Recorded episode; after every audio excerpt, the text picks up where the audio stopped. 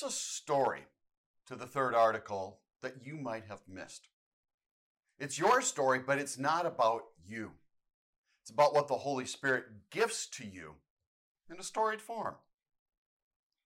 Because you cannot believe, the Holy Spirit calls you by the gospel so that you believe in Jesus Christ as your Lord and Savior.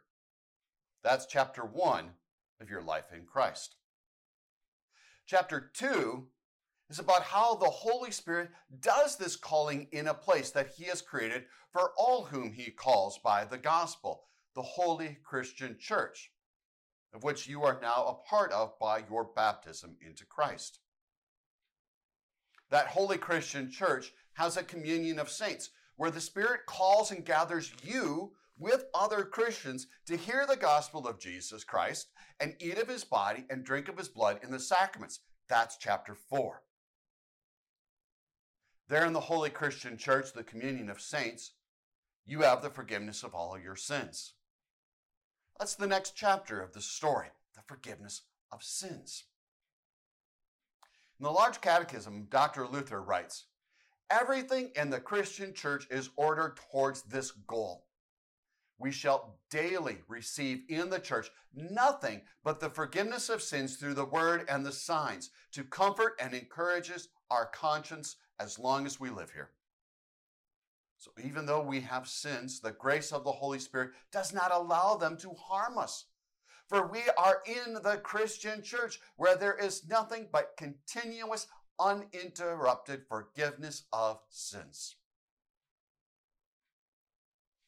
In the Holy Christian Church, the communion of saints, you have continuous, uninterrupted forgiveness of sins. Holy cow, that's great news. I know I daily sin much and I need a ton of forgiveness. So do you. The good news, the gospel, is that on account of Christ Jesus' death on that cross, God has forgiven you your sins. The good news of forgiveness in Jesus, it can't be found or learned anywhere but in the holy Christian church, the communion of saints.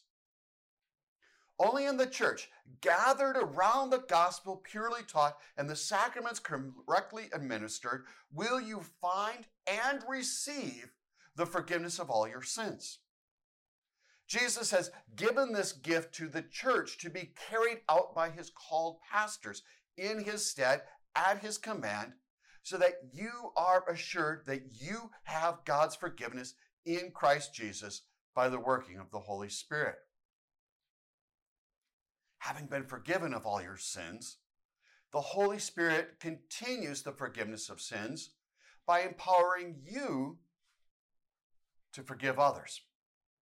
To forgive others when they have sinned against you and harmed the relationship between you and them. This is why we pray daily in the Lord's Prayer. Forgive us our trespasses as we forgive those who trespass against us. Having been forgiven much by God, we forgive others for the little that they do against us by the power of the Holy Spirit working in us. Having the forgiveness of all of your sins, the final two chapters of the story come in the resurrection of the body and the life everlasting. More on those later. Right now, live in forgiveness from Christ as you forgive others. What do you value? At Concordia University, Nebraska, we value the equipping of church workers for lives of service to both church and world.